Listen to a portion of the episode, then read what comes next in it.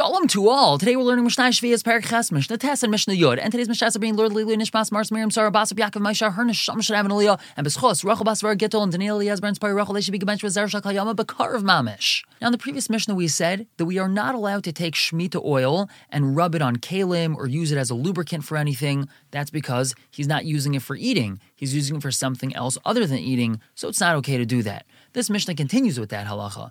Arsha sacha b'shemen shel shvias, leather which was smeared with oil of shvias. Let's say a fellow Erev Shabbos took his shoes and he decided he wanted to give them a little bit of shine, so he took some shemitah oil and shined his shoes with them. Rebbe Eliezer Aimer, Rebbe Eliezer says, Yidalik, he has to burn that piece of leather. He's got to take his Shabbos shoes and throw them in a bonfire. That's a knas, it's a penalty for using shemitah oil improperly.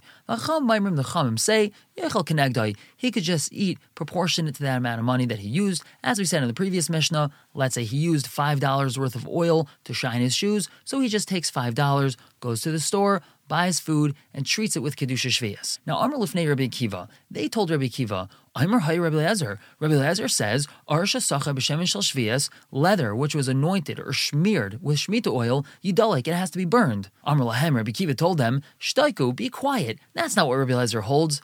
However, I'm not going to tell you what Rabbi Lezer really says about it. Now there's a machlekes. If Rabbi Eliezer is super machmir, does he really say that the person himself should be burned for using shemitah oil improperly? Or is he very makel? Does he say that lichatchila you're allowed to use shmita oil for rubbing on your shoes and on your kalim and using it as a lubricant? But either which way, whether Rabbi Eliezer is very machmir or very makel, Rabbi Kiva didn't want to say what Rabbi Eliezer's opinion really was. Moving on to Mishnah Yud, we have something similar. Va'id Amr Lefanov, they also told Rabbi Kiva, Amr Hay Rabbi Eliezer, Rabbi Eliezer says, Ha'oichel pas kusim, ka'oichel basar chazir. Someone that eats bread that was baked by kusim, it was a sofek whether or not kusim were really Jews. So Rabbi Eliezer said that someone who ate bread that was baked by these kusim, it's like he's eating not kosher meat. It's like he's eating chazer.